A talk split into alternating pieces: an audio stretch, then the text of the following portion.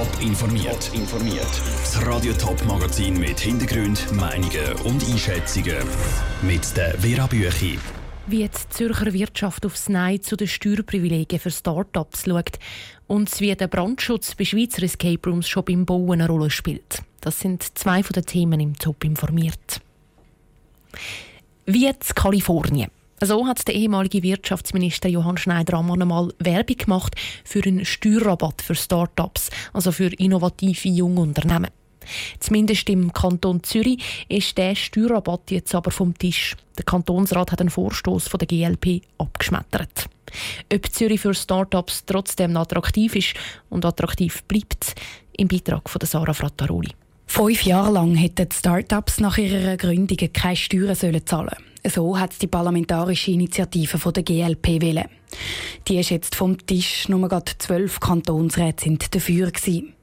Für die Start-ups im Kanton sagt das aber kein Drama, beschwichtigt Matthias Höllinger vom Technopark Zürich, wo hunderte Start-ups sozusagen ein Dach über dem Kopf gibt. Es geht ja um die Steuern, die sie auf den Gewinn zahlen müssten. Bei Start-ups, die stark wachsen und die am Anfang Finanzierung benötigen, ist das eigentlich sowieso kein Thema, weil die ja am Anfang keinen Gewinn machen.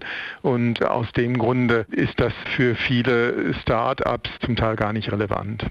Viel mehr Buchweh die Steuern machen die Start-ups im Kanton Zürich sowieso, dass sie zu wenig Investitionen und vor allem zu wenig Fachkräfte finden, sagt Matthias Höllinger. Weil man muss sehen, die Kantone haben Kontingente für ausländische Fachkräfte, vor allen Dingen für diejenigen, die außerhalb des EU-Raums sind. Und das sind relativ viele, die zum Beispiel aus Asien oder aus Amerika kommen. Und diese Kontingente werden sehr häufig durch große Firmen einfach schon aufgebraucht. Google, Microsoft und so weiter.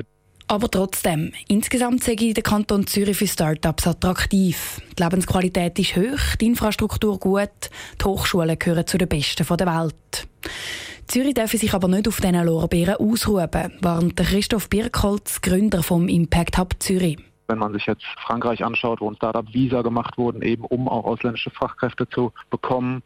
Wenn man sich anschaut, wie viel Kapital in anderen Startup-Ökosystemen in Startup investiert wird, da müsste eigentlich mehr in Zürich passieren. Ich sage mal, wir sind gut, aber wir dürfen, wir dürfen nicht den Anschluss verlieren und haben zu den ganz großen Ökosystemen leider noch viel aufzuholen. Um diesen Rückstand aufzuholen, ist es aber wichtig, dass die Schweiz ihren Kantönli-Geist links liegen lässt, findet Christoph Birkholz. Nicht Zürich soll Silicon Valley von Europa werden, sondern besser die ganze Schweiz. Der Beitrag von Sarah Frattaroli. Aus dem Johann Schneider an seinem Traum von einem Kalifornien in der Schweiz, also von einem Steuerrabatt für Start-ups auf nationaler Ebene, ist bis jetzt auch noch nichts geworden. Der Bund hat letzten Sommer einen Bericht dazu veröffentlicht. Der Bundesrat schafft jetzt nach den möglichen Gesetzesänderungen. Eingeschlossen im Raum, wo nur aufgeht, wenn man Rätsel löst. Das sollte eigentlich gerade der Reiz und der Spass sein am sogenannten Escape Room. Fünf Jugendlichen zu Polen ist das aber genau zum Verhängnis geworden. Sie sind beim Brand im Escape Room ums Leben gekommen. Wer in der Schweiz einen Escape Room will auftun, muss hohe Standards beim Brandschutz erfüllen. Das ist schon beim Bauen ein zentrales Thema. Auch im Moment zu Winterthur, wo gerade ein neuer Raum gebaut wird. Der Patrick Walter ist vor Ort schauen. Im Geheimgang 188 zu Winterthur gibt es schon zwei Escape Rooms. Im Moment wird gerade ein neuer gebaut. Viele Werkzeuge liegen verschiedene Leitungen hängen noch von der Decke. Der neue Raum wird als eine Mine eingerichtet. Die einen Wände sind noch kahl, an anderen Stellen erkennt man schon, wie das Bergwerk einmal aussehen soll. Einer der beiden Geschäftsführer vom Keimgang 188, der Miro Hintermüller, zeigt den neuen Rätselraum, wo man stehen ist. Das ist eben so ein Vorarbeiterbüro von, von diesen Minenarbeitern. Das ist jetzt da extra alles mit Holz ausgeschaltet, dass es wirklich so den urchigen Stil hat. Auch da hat man dann wieder die Notausgangstür, die immer offen ist, wo man im Notfall könnte flüchten Die Sicherheit der Besucher ist schon in der Planung genau berücksichtigt worden. Die Betreiber arbeiten eng mit der Feuerpolizei zusammen und ein Spielleiter sieht via Kameras immer, was während dem Spiel passiert. Die grösste Herausforderung bei der Planung liegt für Cedric Hollenstein, der zweite Geschäftsführer, aber noch jemand anders. Also das Schwierigste finde ich, zum Zeit können abschätzen, was es dann auch tatsächlich braucht. Also es gibt Gruppen, die sind extrem schnell und sind dann nach einer halben Stunde wieder draußen und es gibt halt Gruppen, die es auch nach einer Stunde nicht schaffen und das irgendwie so in ein gutes, ausgleiches Maß reinbringen.